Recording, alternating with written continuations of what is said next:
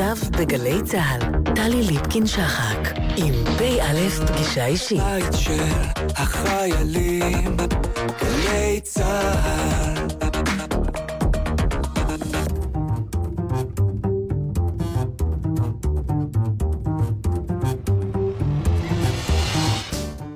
כמה דברים שאתם צריכים לדעת על אלוף משנה במילואים אודי בן אליעזר.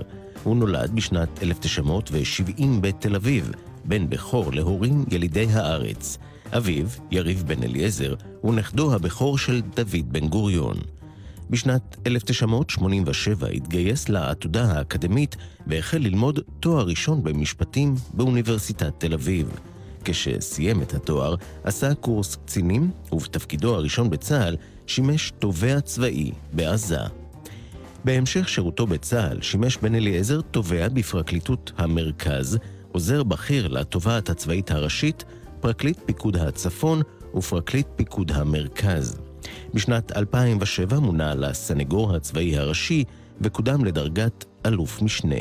הוא כיהן בתפקיד זה עד 2012, אז מונה לתובע הצבאי הראשי. בשנת 2016 פשט אודי בן אליעזר את מדיו, ולאחר חופשת שחרור קצרה החל לשמש מורה בתיכון עמי אסף בבית ברל. לבן אליעזר תואר ראשון ושני במנהל עסקים מאוניברסיטת תל אביב. הוא נשוי, אב לשלושה, ומתגורר בהרצליה.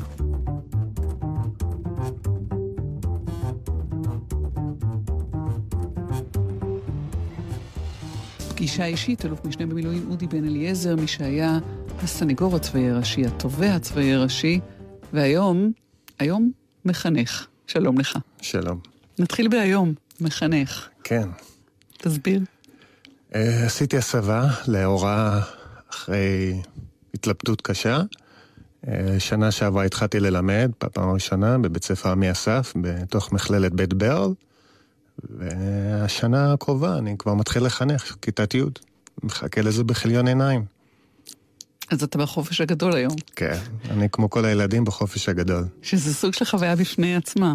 כן, דבר שכבר כמה זמן מאז השחרור אני חווה את זה, אבל השנה זה מורגש הרבה יותר. מה עושה מורה בחופש הגדול? מכין מערכי שיעור לשנה הקרובה. מכין ויושב עם הילדים סוף סוף בזמן איכות. עם הילדים שלך. כשהאישה עובדת, כן. עם הילדים הפרטיים הילדים שלך. הילדים הפרטיים שלי. אנחנו נגיד כבר בשלב הזה שרעייתך היא שופטת, ובזה נסתפק או נגיד עוד משהו לא, על זה? אני תרצה שנזכיר אותה כמה שפחות.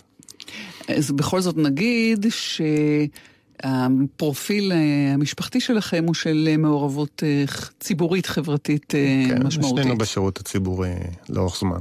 כן. כשאדם מסיים תפקידים בפרקליטות הצבאית, ונרחיב על זה בהמשך, רוב הסיכויים שילך לעבוד בפרקטיקה הפרטית, יעשה לביתו, כמו שאומרים.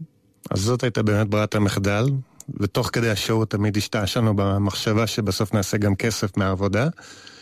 אבל אחרי הצבא לקחתי שנה חופש כדי להיות עם המשפחה, לטייל קצת ולחשוב מה בא לי באמת לעשות. ואני לא אוהב עורכי דין, אני אוהב את המקצוע, אבל עורכי דין, את חלקם הגדול אני לא אוהב. קצת בעיה להכליל, לא? כן, לכן אמרתי את חלקם. יש משהו קצת פוצי לפעמים במקצוע. אתה יכול לראות שאתה מדבר עם מישהו ומיד אומר אני עורך דין, וזה קצת... כאחד שיודע מה נדרש לעורך דין לעבור מבחינת הלימודים והבחינות, אני חושב שלפעמים היהירות היא לא במקומה. אבל אני מאוד אוהבתי את המקצוע, אני מאוד אוהב את ההופעה בעולם, את הליטיגציה, ולכן הייתה באמת התלבטות. בסופו של דבר, תמיד החינוך היה דבר שהיה קרוב לליבי. אימא שלי גם כן הייתה מורה והתקדמה אחר כך במשרד החינוך.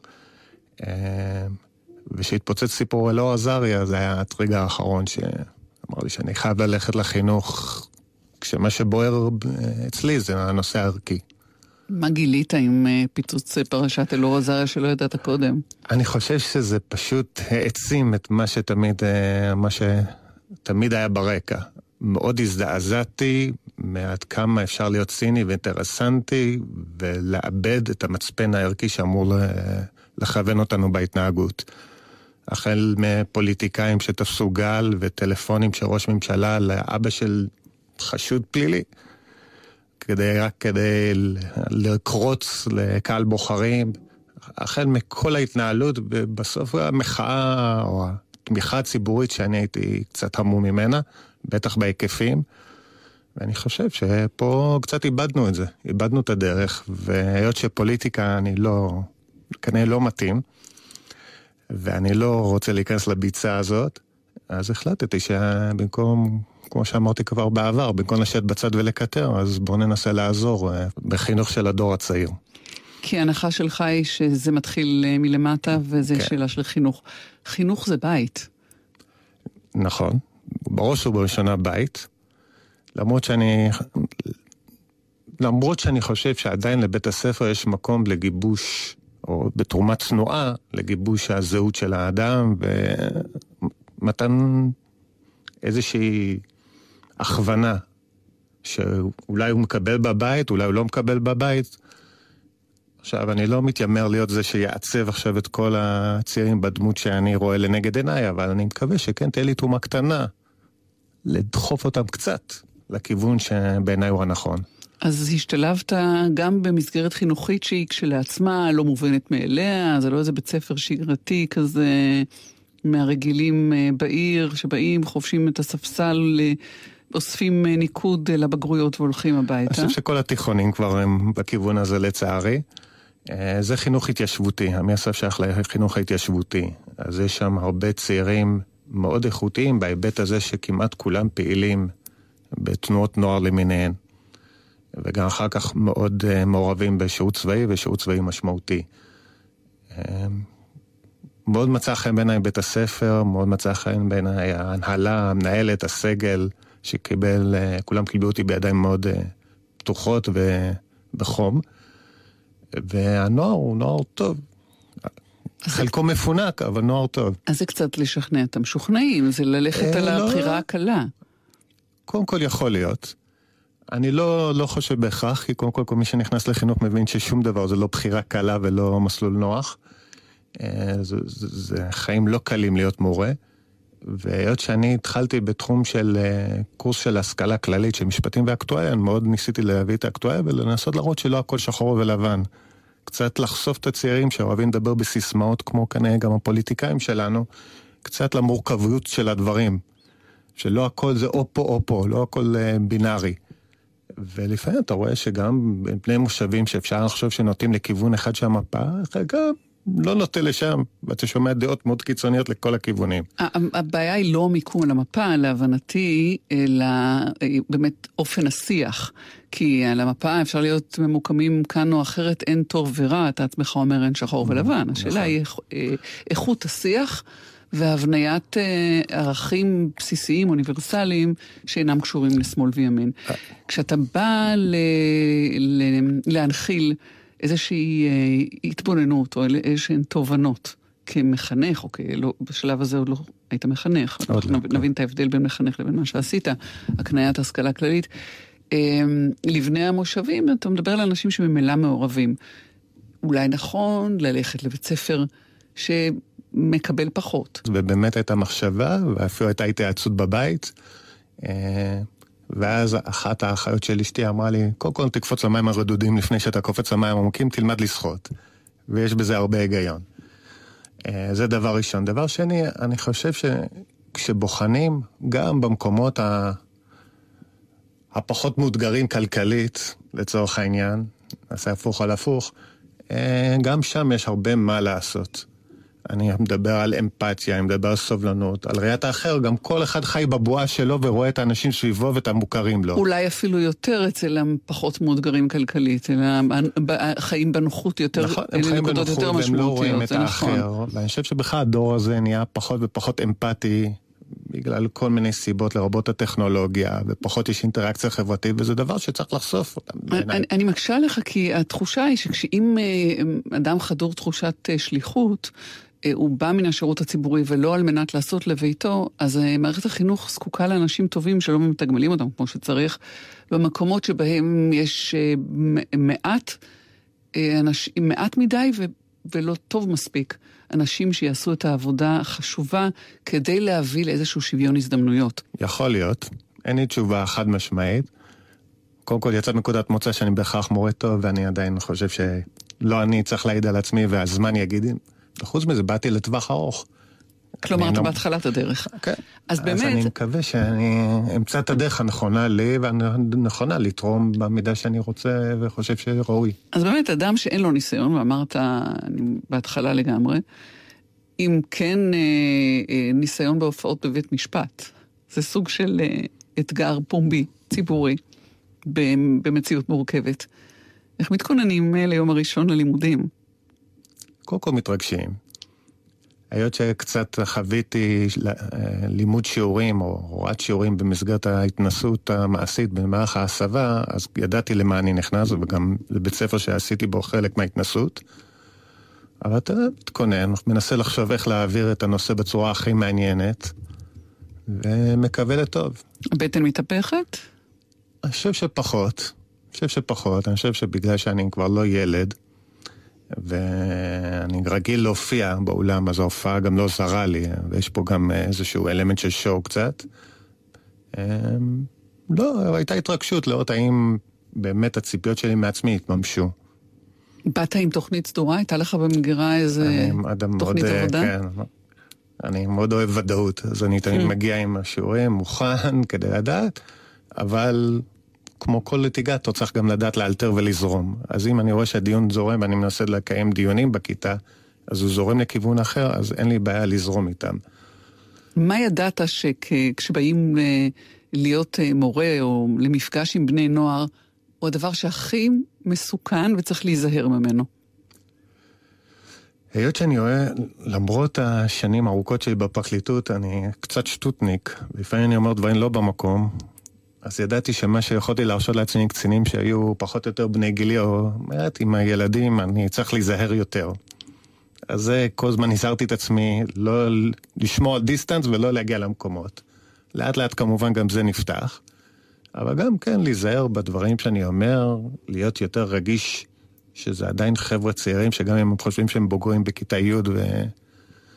ושהם יודעים הכל, אני צריך לנהוג בהם קצת בכפפות של משי. אתה בחרת כיתה י'? אני בחרתי חטיבה עליונה. כן, כי מה? כי אחד, חשבתי שזה בוגרים יותר, שיש יותר יכולת לנהל שיח, שזה דבר שיותר מדבר אליי. אה, זה בגדול. זאת אומרת, זה היה עוזר גן ילדים, ההתלבטות בהתחלת, בתחילת הדרך. וואלה, גם גן ילדים היה על הפרק? גן ילדים תמיד היה, כי אני מאוד אוהב את, ה... את האמת של הילדים בגיל הזה. אין להם משחקים, יש להם מניפולציות קטנות, אבל יש בהם אמת טהורה. אומרים לך את הדברים בפרצוף. אז עשית שנה עם ילדי יוד, והדבר הבא הוא מחנך. כן. מה ההבדל בין הקניית ידע באופן שבו עשית בהשכלה כללית ואקטואליה, או משפטים ואקטואליה, לבין אה, מחנך? אז הרבה יגידו שמורה יכול להיות גם מחנך בהיבט הזה, ושאין הבדל בידע, זה תלוי בסוף במורה עצמו. המשמעותי עבורי כמחנך, אני באתי, פחות מעניין אותי הקניית הידע, יותר מעניינת אותי הקניית הערכים. ובהיבט הזה נורא חשוב לי לעשות תהליך. ואני מאמין שאם יש לי כיתה שאני אמור לחנך אותה לאורך זמן של שלוש שנים, ושוב, זה גם תלוי בהיקף המפגשים שלי עם הכיתה, אני יכול לעשות תהליך, ויש לי כיתת אם, שזה כמו הילדים שלי. Mm-hmm. כיתה שאני בסוף חוזר עליה, זו הבסיס, זה הבסיס אם, וזה הכיתה שאני יכול לראות האם אני באמת מעביר תהליך ומעצב אותם, או תורם במידת מה לייצוג שלהם. אחריות כבדה לעצב מאוד, אה, דור. מאוד. אמרת קודם, ללמד אותם אה, שאין שחור ולבן. בהתייחסות שלך, שממנה הגעת אל, ה... אל. אל איפה שאתה נמצא היום, לסיפור של אלאור עזריה, אני שמעתי שחור ולבן. אלאור עזריה יש שחור ויש לבן בהיבטים מסוימים, ויש גם גוונים של אפור, ואני אסביר איפה.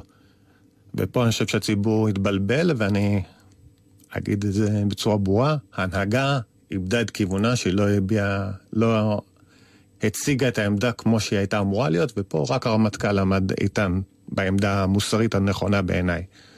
שחור ולבן זה אם אלאור ביצע את הירי על רקע רצון לנקום, הוא עבריין פלילי. אין פה אפור, אין פה שום גוון של אפור, זה עבריין פלילי. בזה זה נגמר. האם עכשיו העונש, מה הוא צריך לקבל? פה יש יותר גוונים. לוקחים בחשבון את החייל, את זה שהוא רצה להתנדב לשירות קרבי והוא נלחם, את החוסר שליטה של המפקדים, יש עוד, הרבה נסיבות. אבל בהיבט האם יש פה פלילי או לא פלילי, והאם צריך להוקיע אותו, פה זה שחור ולבן. ופה, לצערי, אנחנו כחברה והמנהיגים, שמתיימרים להיות מנהיגים, גמגמו במקרה הטוב, אם לא חמור מזה. כשאתה מדבר אל קהל של תלמידים, קהל שבוי, איפה עובר הקו בין חינוך לערכים ולשיח לבין מסרים פוליטיים? תראי, מסרים פוליטיים זה דבר בעייתי, כי פוליטי זה לא רק שמאל וימין, פוליטי זה כמעט כל דבר ששנוי במחלוקת, אנחנו יכולים להגיד שהוא פוליטי. זה נכון, איך ניהלת את זה? אני, אז אני לא בורח מפוליטיקה. אני רוצה להעלות את הדברים לדיון. אני אתן לך דוגמה ממשהו אחר. דיברנו, היה, העבירו את הצעת החוק לגבי עונש מוות למחבלים. אמרתי, בוא נדבר על זה. למה צריך עונש מוות למחבלים דווקא? למה לא לרוצח סדרתי? למה לא לבני סלע, וכמובן הייתי צריך להסביר מי זה בני סלע, כי בכל זאת זה חבר'ה צעירים. עכשיו בוא נדון למה נכון, למה לא נכון, מי צריך לקבוע, האם זו החלטה שיש בה מחשבה עניינית, או שזה סתם עניין פופוליסטי? כי עונש מוות מסתבר שיש. בחוק הצבאי יש, למחבלים יש עונש מוות. אז שינו את זה בקטנה. עכשיו בוא נדבר למה צריך להיות, ובוא נדבר מי הגורם שצריך באמת להיות הגורם הממליץ. אז חשוב לי לדון. עכשיו, אתה, אני לא חושב שאתה צריך להיות לצורך העניין שמאלני כדי להתנגד לו למשמעות, או ימני, אתה יכול להיות בכל הקשת הפוליטית ולתמוך. ואכן גם להוציא אותם מה, מהמגירות האלה, שכל דבר זה או פה או פה. אם אתה בעד אלאור אתה כנראה ימני, אם אתה נגד אלאור אתה שמאלני, אם אתה בעד עונש מוות אתה ימני. אני קצת לקעקע את ה... התוויות האלה. היטבת לשטוח את אה, טיעוניך, אדוני הפרקליט. תכף נדבר על אדוני הפרקליט. אתנחתא מוסיקלית, אה, אלוף משנה במילואים אה, אודי בן אליעזר, אמ, מה, את בשמלה אדומה ושתי צמות? יאללה. אבל את לא בביצוע לא של להקת הנחל. לא, בגרסה קצת יותר קופצנית. מה זה, זה ארנבות של קספר? אתה מתחנף אל, אל ה... רציתי להגיד אל החיילים שלך, אתה מתחנף אל התלמידים שלך? זה דור שלא מכיר דעתי את השיר הזה, גם הוא אוקיי. ישן עבורן. נשמע ונחזור.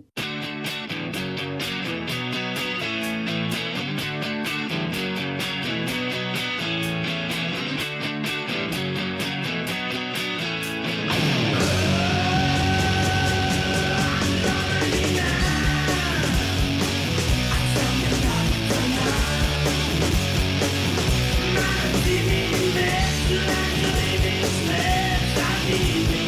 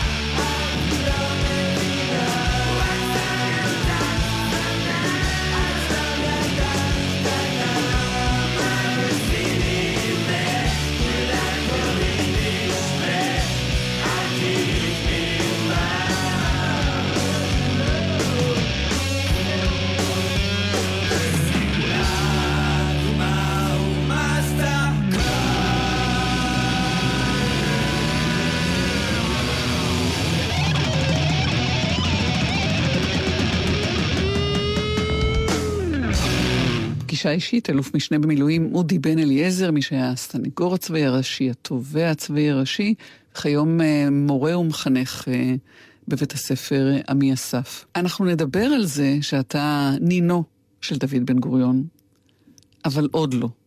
התאפק עוד קצת? מבחינתי אפשר גם לא. ממש אי אפשר שלא. זה הדבר הראשון שתמיד עולה כשמדברים איתך? אה, לא, כי אני בדרך כלל לא מספר על זה, ויש כאלה שמופתעים בגלל הגובה. שלא רואים למרות קו השיער שלפעמים מסגיר. כן, אנחנו ברדיו, אז אנשים לא יודעים okay. אוקיי. שיושב מולי איש גבוה, רזה וקרח. אבל אנחנו נדבר על זה אחר כך. אנחנו נשאר רגע עם התפקידים הצבאיים שלך, אדוני הפרקליט. אמ, ואתה הלכת אמ, לעתודה האקדמית.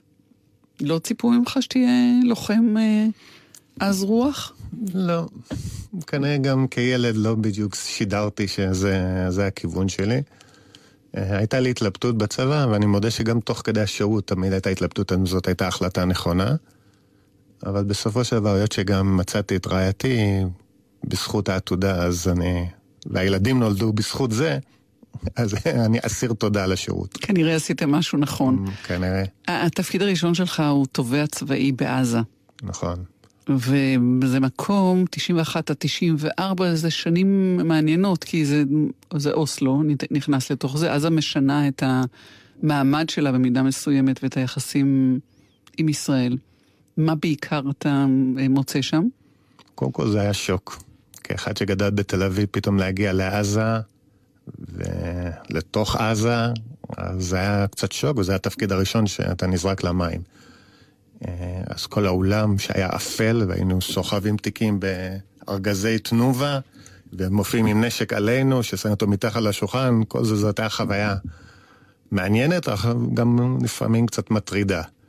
אה, אני חייב להודות שלמרות שחלק מהתכנים לא היו יותר בעייתיים מבחינתי, אחד הדברים הכי טובים שיצאו לי מעזה זה החבורת חברים שהתגבשנו, כנראה בזכות זה שאנחנו זרוקים בקיביני ואף אחד לא שם עליהם. ואף אחד לא יכול לבקר אותנו מהמפקדים, אז אנחנו נמצאים שם ויש איזו אחוות גורל, וזו פשוט קבוצה שמלווה אותי, קבוצת חברים שמלווה אותי עד היום. מה התיק הראשון שאתה זוכר? או התיק הראשון בכלל? אני לא זוכר את התיק הראשון, אבל זוכר את התיק הראשון שזעזע אותי, היה המקרה של אמנון פומרנץ, זיכרונו לברכה, שנכנס, אה, אם אני לא טועה, למחנה פליטים בורש בטעות, איש מילואים, נכנס בטעות ופתאום התחיל לינץ', שהתחילו לידות בו אבנים, אה, עשרות אה, אם לא מאות, כולל ילדים צעירים, שהוא פשוט ניסה לברוח ולא הצליח, בסופו של דבר הוא נרצח שם, שגם הגיעו וירו לו בראש וגם העלו אותו באש, וזה תיק הראשון שפתאום אתה רואה את כל החוות הפוטואר ואתה רואה את התמונות ואתה רואה את, ה... את הזוועה ואת החוסר אנושיות. אז כצעיר שעוד לא טיפל בשום דבר, אני זוכר שזו הייתה פרשה שפשוט זעזעה אותי לגמרי, שפתאום אתה רואה את הדברים. ולצערי, תוך כדי אתה נהיה קצת כאי חושים, כי פתאום אתה מטפל בהמון תיקי מוות, אתה רואה המון גופות, ופתאום הדברים כבר לא נוגעים בך כמו בהתחלה. אבל זה התיק הראשון שאני זוכר כמזועזע. מבחינה משפטית אין פה אתגר גדול, ברור מאליו, אה, ברורה מאליו האשמה נגיד כך, או אה, אופי האירוע? כן ולא, זה תמיד תלוי במידת המעורבות. שיש לך מאות, אז יש את הילדים. האם אתה מעמיד אותם לדין כמו בגיר, ילד שזרק אבן, האם הוא זרק אבן מרחוק, האם הוא שותף לתוצאה או לא. אני מסכים שהשאלות המשפטיות היו פחות, זה יותר היה שאלות של של צלם אנוש, במידה רבה, וזעזוע, שככה נקטלים חיים על כלום. זה 27 שנים מאז שהתחלת, וכשאני חושבת על ההתלבטויות היום, הן לא, לא מאוד שונות. הדילמות אין, אין תשובות לזה, נכון? או שיש איזשהו textbook שאפשר לפנות אליו? אין textbook, אבל המקרים, המקרים חוזרים על עצמם. כלומר, גם אם בחור צעיר יזרוק אבן על כביש 60 ממקום גבוה, הוא כן יכול לגרום מוות, וזה קרה. אז כן הוא יעמוד לדין. אה, אני מניח שככל שהגיל נהיה צעיר יותר, התחושות הן פחות נעימות לקיים הליך כאילו שהוא נאשם בוגר. מה קורה לגילו של התובע, של הפרקליט, ככל שהוא מתקדם בגיל? אני רוצה להאמין שהוא לא נהיה כהה, אבל הוא כן. אתה נהיה קצת כהה מבחינה רגשית. הוא לא נהיה יותר רגיש כשהוא בעצמו אבא נניח? לכל אה, מיני לא, דברים? אני מדבר, אז אני, אז אני אבחין. קודם כל, אני טיפוס רגיש מאז ומתמיד. אבא שלי תמיד היה צוחק עליי שאני יכול לראות סרט ולא הייתי רואה אותו אם הוא היה סרט עצוב, כי הייתי בוכה בשירותים וחוזר לראות ועוד פעם. אני חושב שפה היו לי גלים. אה, עם הילדים אין ספק שכאבא אתה פתאום רואה הכל עושה השלכה, גם לא באופן מודע, על האם זה יכול להיות הילד שלך. זה כולל גם בחיילים שעומדים לדין.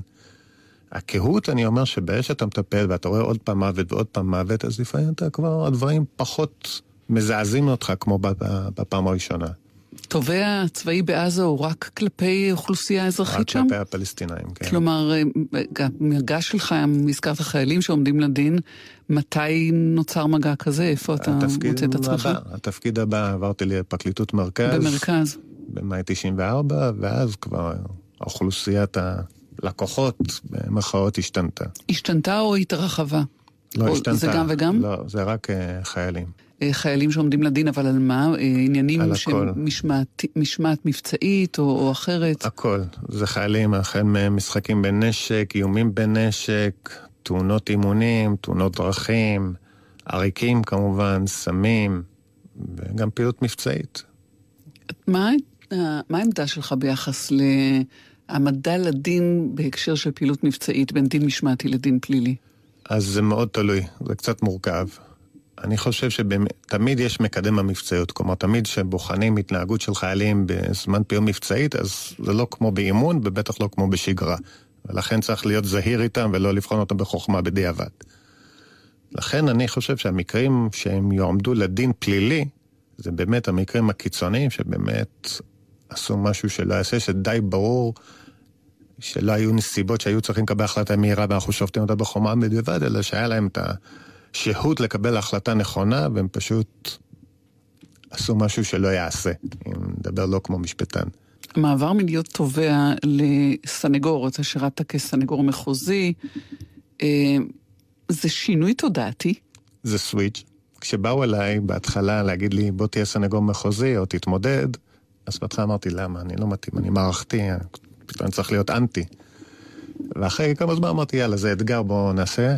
והופתעתי עד כמה מהר עשיתי את הסוויץ' בראש, שברגע שנהייתי סנגור ועמדתי, כאילו, לבשתי את מדי הסנגור, היה לי מאוד קל להיות אנטי מערכת.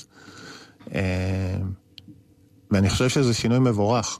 האמת שזה אחד הדברים שהייתי ממליץ גם במערכת האזרחית לאמץ, כי אני חושב שכשאתה סנגור ותובע ואתה עובר, אז הראייה שלך היא יותר מאוזנת, אתה יודע מה חווה עכשיו נאשם, מה חווה סנגור, וכפרקליט אתה יכול לקבל החלטות בעיניי, ברוב המקרים נכונות יותר.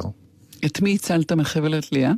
היה מקרה של חייל שהגיע אלינו בזמן נכון, וזה גם עצה שאני אעץ, למרות שאני כבר לא עובד, כמעט לא עובד כעורך דין, להגיע בזמן לפני החקירה ולא אחרי, כי מה שאפשר לתקן, מה שאפשר למנוע אי אפשר לתקן לפעמים.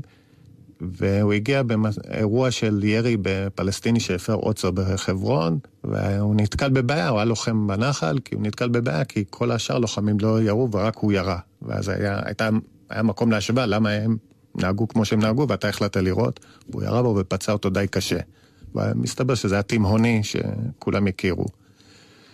והיכולת של סנגור לעזור לו לנסח את הדברים בחקירה כדי שהפרקליט שקורא, שלא חי את ההוויה הזאת, יבין מה, היה, מה עבר לו בראש בזמן הירי, גם אם החיים לא חשו.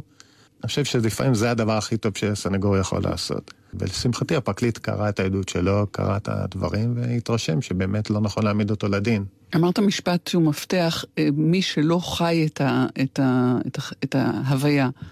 אבל גם אתה לא איש שטח באמת. נכון, אבל כסנגור, קודם כל, אגב, אני אעיר רק בהערת אגב שהפרקליטות הצבאית משלבת בתוכה גם אנשים שחוזרים לשירות וחלקם עם שירות קרבי, וזה בעיניי דבר שתורם מאוד ל, לראייה הכוללת ולהבנת המורכבות. אני חושב שאם אתה עושה את עבודתך נאמנה, אתה יודע לשאול את השאלות כדי לשמוע מפי הלקוח את הדברים שעוזרים לך להבין מה נכון להגיד ואיך להגיד אותם. במגוון התפקידים אה, שעשית, מתובע לסנגור, לפרקליט פיקוד הצפון ואחר כך פרקליט פיקוד אה, המרכז, אה, זה לא רק הבדל במיקום שלך אל מול, אל מול המערכת, אלא גם באופי הנושאים שעולים. אני מעלה בדעתי שלהיות בפיקוד הצפון זה לא כמו להיות פרקליט של פיקוד המרכז. זה תיקים אחרים. אני טועה? התיקים אני לא יודע, זאת אומרת, זה יחידות שונות. בשעתו, בזמן שאני הייתי פרקליט, עכשיו זה השתנה, הפרקליט גם היה לו כובע ייעוצי. ואז היית מייעץ גם לאלוף ולמטה, ואז היו עולות? סוגיות. לא מבצעיות, אבל כל מיני סוגיות. למשל. זה יכול להיות ברמה של הוראות פתיחה באש, שוב, בעבודה מול המטה הפרקליטות, זה יכול להיות פינוי מוקשים, מה צריך לעשות, מה אסור לעשות, איך צריך להזהיר את האוכלוסייה, והחל בייעוץ באיך לטפל באנשי קבע שלא עושים עבירות פליליות, אבל הם בתחום האפור. אוקיי, אבל היום אה, משתפים אה, גורם משפטי, גורם ייעוץ משפטי, בגלל המורכבות של לוחמה בתוך אוכלוסייה אזרחית. ו- נכון. אז לא היה את זה. אז לא. כשאתה בפיקוד צפון אתה פחות נדרש לזה, מן הסתם הרבה יותר כשאתה בפיקוד מרכז. אז פיקוד מרכז, הפרקליטות מחולקת שיש יועץ משפטי ליהודה ושומרון, והוא עוסק בפן הייעוצי. אז הפן שלי כפרקליט פיקוד מרכז, גם אז שעוד היה קצת, היה מאוד מאוד אהה. מוגבל. אוקיי. ואז אתה הסנגור אה, הצבאי הראשי, ואחר כך התובע הצבאי הראשי. זה באמת אה, לקחת את זה לקצה. אה, קודם כל היה לפניי אחד, מנחם פילקשטיין, דוקטור מנחם פילקשטיין, היה גם סנגור צבאי ראשי ואחר כך תובע צבאי ראשי. אה, תראי, זה נתן לי סוף סוף את היכולת שאחרי כל התסכול שחוויתי כסנגור צבאי ראשי, שלא הצלחתי לשכנע את התביעה הצבאית ראשית לעשות שינויים, עכשיו כבר יש לי את הכוח, אז אני יכול לבוא לכל גורם ולהגיד, אוקיי, שלום לכולם, יש שריף חדש, ועכשיו אפשר לעשות את הדברים כמו שאני חשבתי שנכון. מה הדברים שחשבת שנכון? אני חשבתי שצריך אה, קצת להקל במדיניות של העמדה לדין, כל נושא החתמה של רישום פלילי, הנושא של קיצור תסביר, המעצר. מה זה נקרא להקל? להקל זה, זה להיות פחות אז חמורים? לא כל דבר או- צריך להגיע לפלילי. אני חושב שיש יותר מקום לתת למפקדים, ופה תמיד יש, האם גם המפקדים מוכנים לקחת את האחריות הזאת ולטפל פיקודית בצורה אמיתית? כי לפעמים קרה שנותר ואקום, שהפרקליטות נכנסה, כי המפקדים בעיניי לא מילאו את תפקידם. היה אחד הדברים היותר משמעותיים, היה למשל קיצור תקופת המעצר הראשונית מ-48 שעות ל-24 שעות, שזה דבר שחייב הרבה היערכות לוגיסטית, היו הרבה אנשים שהתנגדו לזה, כי זה פתאום משנה את כל צורת העבודה. אבל זה דבר שהיה נכון, ולכן אה, בפרקליטות אה, קידמנו את זה. ושני אה, משפטים מר, מרעישים או רעשנים היו לך, עושי, עושי רעש ומטלטלים. האחד זה של לירן חג'בי, מג"ד כן, צבר, מג"ד צבר. בגבעתי. והוא הורשע בעסקת טיעון, נכון. אה, קיום יחסים אה, אסורים עם, עם חיילת שלו, וגם פרשת הטרקטורון אה, של תת-אלוף צ'יקו תמיר, שסיימה את השירות הצבאי המבטיח מאוד של המבטיח, מפקד, כן. מפקד גדול. יש התלבטות כשמדובר במפקד גדול... אה, אז במקרה של צ'יקו, אני הייתי בסנגוריה. אז הייתי סנגור צבאי ראשי, לא הייתי בתביעה. אז אני התערבתי שם, הצטרפתי לצוות ההגנה בשלב הערעור. תראי, אני חושב שדווקא המקרים האלה של צ'יקו תמיר וחג'בי זה המבחנים האמיתיים של הצבא. האם יש, האם אנחנו נשארים ברמת הרטוריקה, ואני מדבר אפילו לא על הפרקליטות בהיבט הזה, ברמת הרטוריקה או ברמת המעשה. האם אם אנחנו אומרים שאמינות מעל הכל, ערכיות מעל הכל, אז זה נמדד, האם אנחנו גם מעיפים את המפקדים שבאמת קשה לנו, מפקדים שגדלנו איתם, מפקדים שאנחנו יודעים שהם המפקדים הבולטים, אבל האם כשהם חטאו בחטא שהוא באמת משמעותי, אז צריך להראות להם את הדרך החוצה. זה אבל. מה זה חטא מאוד משמעותי? תראי, באותו זמן, מי שזוכר, שני תתי-אלופים סיימו דרכם, עימאד פארס וצ'יקו תמיר, שניים שנחשבו כמפקדי השדה הכי, אולי הכי בולטים באותה תקופה. עימאד פארס, היו לו כל הזמן תקלות אה, חוזרות ונשנות. ובסוף היה לו, האירוע האחרון היה אירוע של אמינות בדיווח האם אה, אשתו נהגה באוטו בהיעדרו או לא. אירוע נורא, נורא איזוטרי, אבל כשבאים ואומרים, טוב, אנחנו מבקשים מה, מה, מהמפקדים שלנו אמינות, וזה מה שאנחנו רוצים להשריש גם בקרב המפקדים הצעירים, אז לא יכול להיות שהמפקד הבכיר יתנהג כמו שהוא יתנהג. וגם צ'יקו תמיר, היה שם אירוע שמניח שאם הוא היה מסתיים רק בזה שהוא נתן לבן שלו לנהוג ולא היה חשש שם שהיה ניסיון הסתרה. אנחנו מדברים על טרקטורון. הטרקטורון, אז אני מניח שגם זה היה נגמר אחרת מבחינת המשך השירות הצבאי. עכשיו, לכאורה אצל צ'יקו תמיר, ערכת הערעור נתנה את הפתח לרמטכ"ל להשאיר אותו בצבא, היא החזירה לו את הדרגה, ואמרה שהוא לא צריך להתקדם כמה שנים. בסוף זו הייתה החלטת הרמטכ"ל לסיים את השירות למרות זאת. ולירן אה, חג'בי, שזאת אה, גם אה, פרשה סקסית במובן הזה שהיא כן. מאוד מעניינת את הציבור, ונכנסת להקשר של שיח ציבורי חם. אז שם זה גם, שוב, הצבא, אם הוא מחליט לטפל בנושא הטרדות מיניות בצורה אמיתית ולא מתפשרת, אז פה במידה מסוימת, ושוב, למרות שגם הייתה ביקורת. בסופו של דבר חג'בי, החיילת באה וחשפה את עצמה, וזה היה משהו מאוד חריג, שהיא הסכימה להיראות בפרצופה ולדבר. אמ, וחג'בי היה קצין מצוין לפני קידום, קצין שהיה אחד המצטיינים בצוק איתן. אני חושב ששם היה אירוע יחסית מינורי מבחינת חומרת המעשים, היה בעיקר וואטסאפים ונשיקה, והוא נגמר בעסקת טיעון, ואני חושב שהייתה עסקת טיעון הולמת, אחרת כנראה לא הייתי עושה אותה, כשהוא עף מהצבא, בלי כל זכות כלכלית, אחרי כמעט 20 שנה. כמה משפיע או כמה מצליחים לנטרל השפעה של רעש סביבתי, כמו במקרה כזה שהוא מאוד מדובר בציבור? תמיד יהיה. רעש, תמיד יהיו מפקדים שירצו את טובתו, תמיד יהיה לו אנשים שרוצים. בסוף אני חושב שזה מאוד מושפע במערכת מהרמטכ"ל, מה הוא אומר. כן. אה, זה משפיע עליכם, על התביעה הצבאית, על זה משפיע על הפרקליטות? המפקדים, על, ה, על הרוח של המפקדים. כלומר, אם הרמטכ"ל הוא בא והוא אנטי פרקליטות, והיו תקופות כאלה, אז הרמטכ"ל יכול לתת רוח גבית למפקדים, להגיד בוא נתנגח ונריב עם הפרקליטות. וכמובן, זה עמוד השדרה של הפרקליטות, הפצ"ר והאנשים שמקבלים את ההחלטות מתחתיו.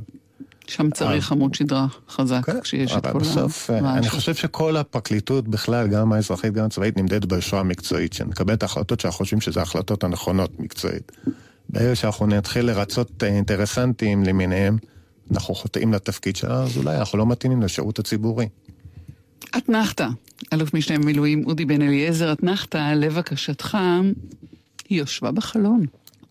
אין כמו אריק איינשטיין, אני לא חושב שצריך אפילו להסביר. קלאסי שהוא חסר. חשבתי שתגיד ביאליק. לא, אני... אני, יש לי סימפתיה לאריק איינשטיין לשירה מאוד לא מתייפייפת ומאוד פשוטה, אבל מאוד כנה שלו. נשמע ונחזור.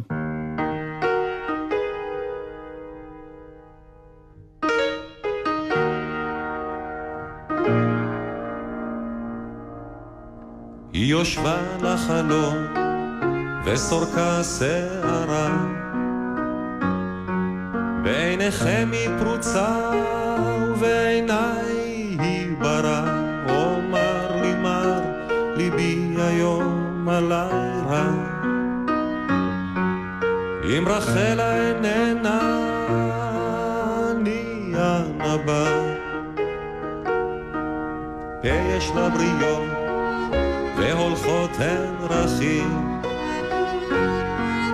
אך רחלה לי ואנוכי לרחל, אומר לי מה ליבי היום עלי רע. אם רחלה איננה אני הנבא. בערב כי אצל משעול הקמה ורחלה אין עימי, אין עימי הנשמה. שיבולי, גבעולי, ורחל עשו שלומי, וענו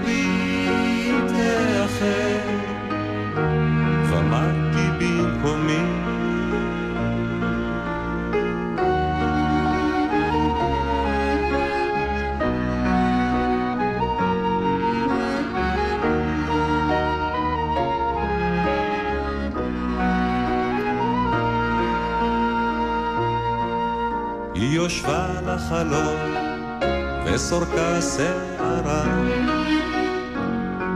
בעיניכם היא פרוצה ובעיניי היא ברא אומר לי מה ליבי היום עלי רע. אם רחלה איננה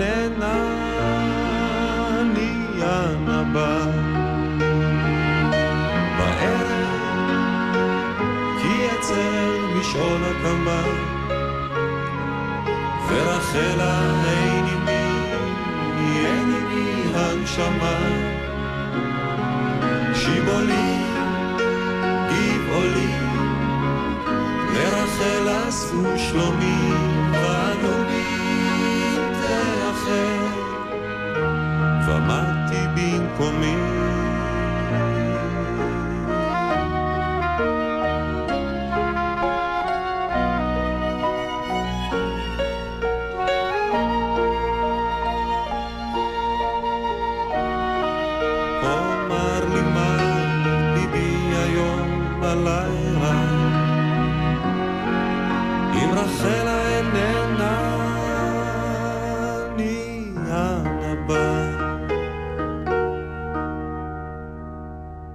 פגישה אישית, אלוף משנה במילואים אודי בן אליעזר, מי שהיה סנגור צבאי ראשי, תובע צבאי ראשי, והיום מורה ומחנך בבית הספר עמי אסף, והנין של דוד בן גוריון. עכשיו נדבר על המשפחה. נולדת ליריב בן אליעזר, נכון. נכדו הבכור של דוד בן גוריון, וזה אתגר מורכב כשלעצמו להיות הבן של אבא שלך. זה אני מסכים. אנחנו יודעים.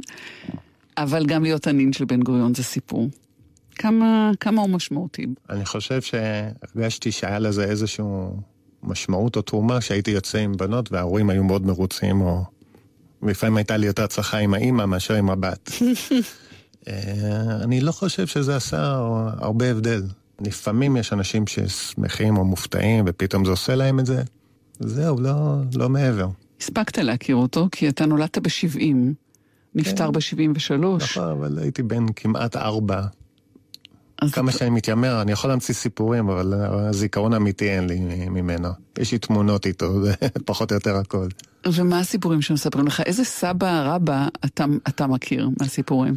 תראי, אני יודע שאבא שלי, שחווה אותו כסבא שבעיקר היה משוחח וקונה ספרים ופחות מסתובב בשין, אז הוא מאוד הופתע כשהוא היה בא ומשתולל איתנו באחרית ימיו. כלומר, היה לוקח וממש מתנהג כמו סבא שנהנה מהילדים בצורה הכי פשוטה.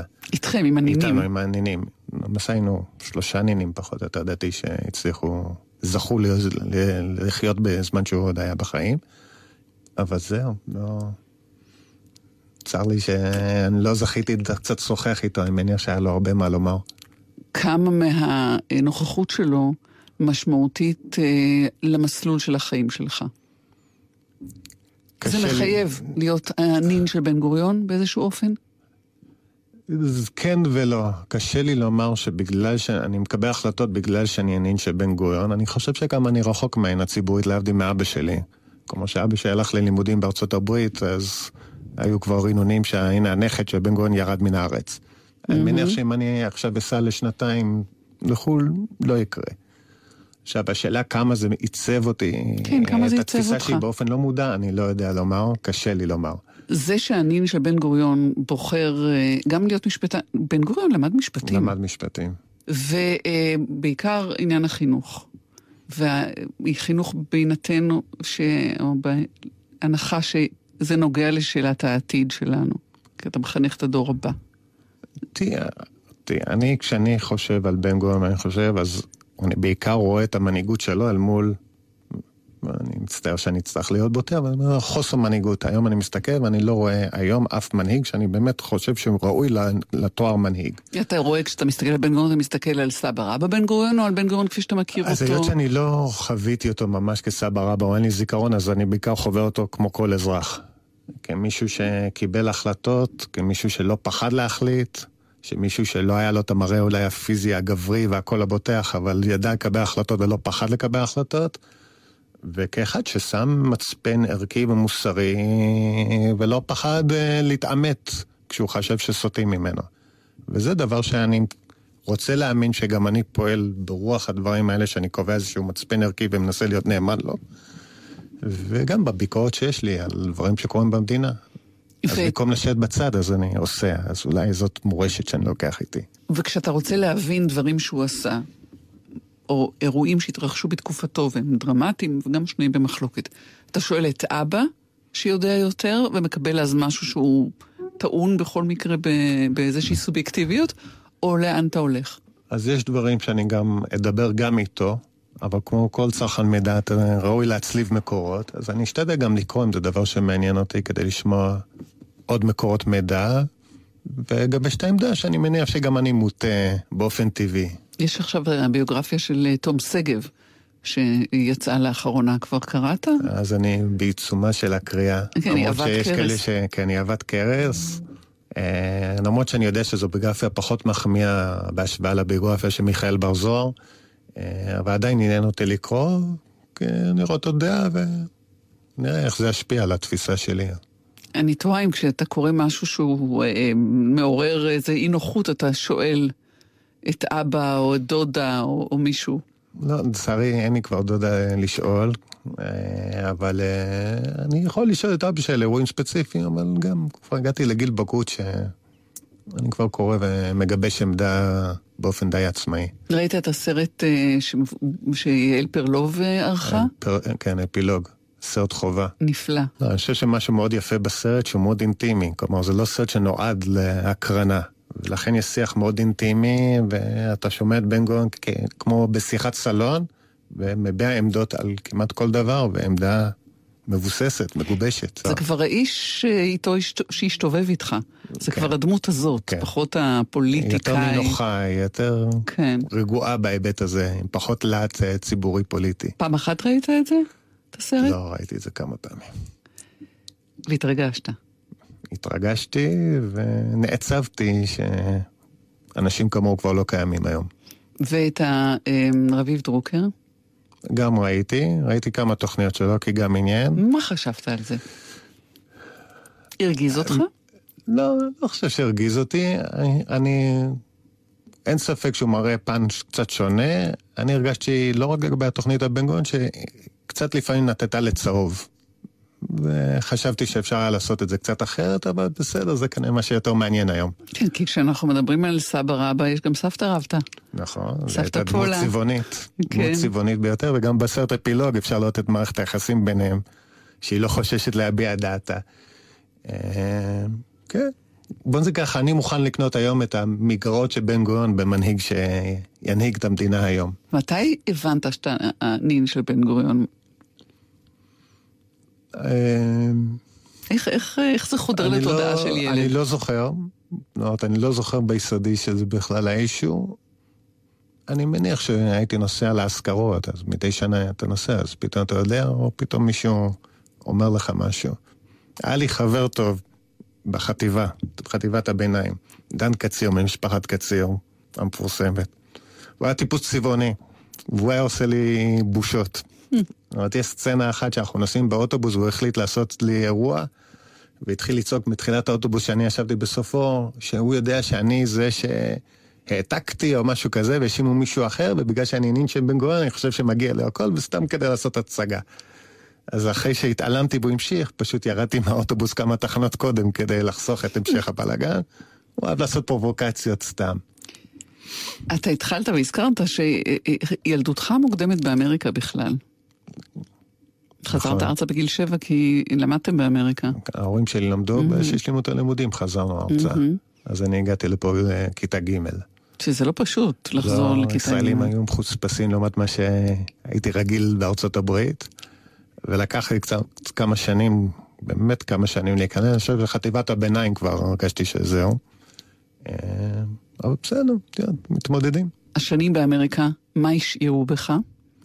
לצערי לא הרבה, אפילו מבטא כבר אין לי. אבל יש לך אנגלית טובה בטח. כן, יש לי אינטואיציה לאנגלית, כלומר, אני יכול להרגיש שמשהו נכון, אבל המבטא הלך לאיבוד לחלוטין. גם הרייש נהיה רייש ולא וייש, כמו פעם. אמ, אני לא יודע אם נשאר, זאת אומרת, אני לא יודע אם גינונים אירופאים או קשקושים כאלה נשארו מה זה. אירופאים? היית באמריקה. כן, לא, אבל התנהגות עדינה יותר, לא נדחפת, לא נדחפת ולא דוחפת.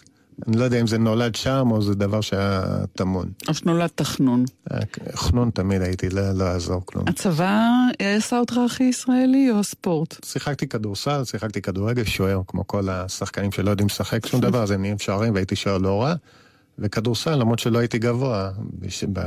ביסודי, אז הרגשתי שזה מה שנתן לי את כרטיס הכניסה האולטימטיבי לגברות, לגבריות הישראלית. ומאז אני- אני אוהב כדורסל, בלי קשר. אתה אוהב, הילדים שלך גם? הילדים שלי, כן. הבן שלי, יש לי בן ושתי בנות, הבן שיחק קצת, שבר לי את הלב כשהוא הפסיק לשחק, הוא היה גם שמאלי, וכל מי שיודע כדורסל יודע שזו תכונה חשוב, משמעותית. עכשיו הוא משחק טניס, אבל כדורסל אנחנו אוהבים. הילדים שלך בגילאים שהולמים את התלמידים שלך? הבן שלי כן, בול. הבן שלי בדיוק עולה לכיתה י"א, לי בת אמצעית בכיתה ח', והצעירה, הנסיכה של המשפחה בכיתה א' עולה לב'. אז הבן שלי הוא נקודת מוצא ונקודת השוואה. כן, אתה מתייעץ איתו? לפעמים מתייעץ איתו על שיעורים, האם פעילות כזו או אחרת, מה, האם היא תהיה אטרקטיבית עבור התלמידים. ולפעמים גם שואל אותו שאלות, לראות האם הידע שאני מצפה מתלמידים זה ידע שקיים, אז אני לוקח אותו כאבן בוחן. לא פדיחה לילד שאבא שלו נהיה מורה? או שזה לא באותו מוסד חינוכי? קודם כל הוא רגיל שאני מפדח אותו, אז כנראה שזה לא מוסיף. אתה יודע, שאתה רטוב, אז עוד כמה טיפות מים כבר לא משנות. אז הוא רגיל שאני מפדח אותו, אז הוא חי עם זה טוב, הוא כבר גם גיבש את האופי הציני שלו, אז הוא מתמודד עם זה היטב. כל הוא מקבל ריקושטים מדי פעם טובים, אז הוא בסדר עם זה. אתה אומר אופי ציני, והדבר האחרון שאפשר להגיד עליך, ובטח על הבחירות שלך, שיש בהן שמץ של ציניות. אני חושב שאני כן ציני, אבל לא בבחירות המשמעותיות. בבחירות המשמעותיות אני הולך עם הלב. אי אפשר להיות ציני כשבאים אה, לחנך ילדים אה, בכיתה י'. אפשר להיות ציני לפעמים בהערות שאתה מעיר להם, אבל אתה לא יכול לבוא ממקום ציני. זה לא כלי העבודה. לא. מה כלי העבודה שלך? מה אתה מכין לשנה הבאה שתתחיל אה, בעוד אה, פחות מחודשיים? תראי, עכשיו אני אשמע מאוד שמלצי ומאוד uh, קיצ'י, אבל קודם כל אני בא עם אהבה לאנשים ואהבה לילדים. זה בראש ובראשונה. עכשיו, אני בא מתוך רצון באמת להשפיע. אז אני מקווה, אז אני בא עם מוטיבציה, אני כבר יודע גם, אני בא עם עיניים פקוחות עוד יותר אחרי השנה שחוויתי. ואני מקווה שאני אצליח באמת להיות גורם משמעותי, שהם יזכרו אותו לטובה. אז צריך לאחל לך שתמצה היטב את החופשה, כי מחכה לך, מחכה לך שנה, שנת לימודים. ללא ספק. לא פשוטה בכלל. אהבה דיברת, עם אהבה אה, ניפרד, אה, אודי בן אליעזר. ביקשת את אלטון ג'ון, שר Your Song, אה, וזה קשור לאשתך. זה שיר הסולו בחתונה, אחד השירים שהסכמנו עוד מראש בתחילת היחסים, שזה שיר ששנינו אוהבים, וזה געגועים לשירים פשוטים ויפים. תודה לך שדיברת איתנו. תודה, תודה לך. תודה נגיד גם להגר קרני ונחום וולברג שערכו איתי והפיקו את המשדר הזה, לדניאל שבתאי על הביצוע הטכני, וכמובן לכם שהאזנתם לנו. אני טלי ליפקין שחק, היו שלום.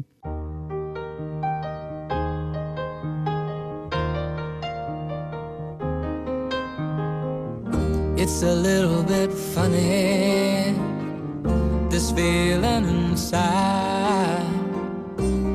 Not one of those who can easily hide. I don't have much money, but boy, if I did, I'd buy a big house where we both could live. If I was a sculptor, but then again, no or a man who makes potions in a traveling show. I know it's not much, but it's the best I can do. My gift is my song, and this one's for you. And you can tell everybody this is your song.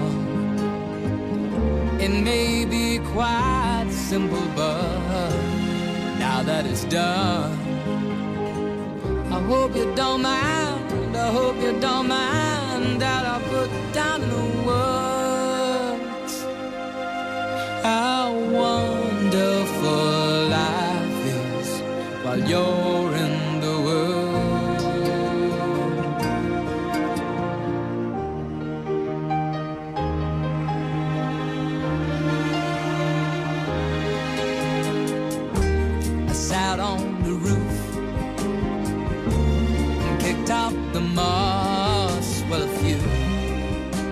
the verses, well, they've got me quite cross. But the sun's been quite kind while I wrote this song. It's for people like you that keep it turned on. So excuse me for getting,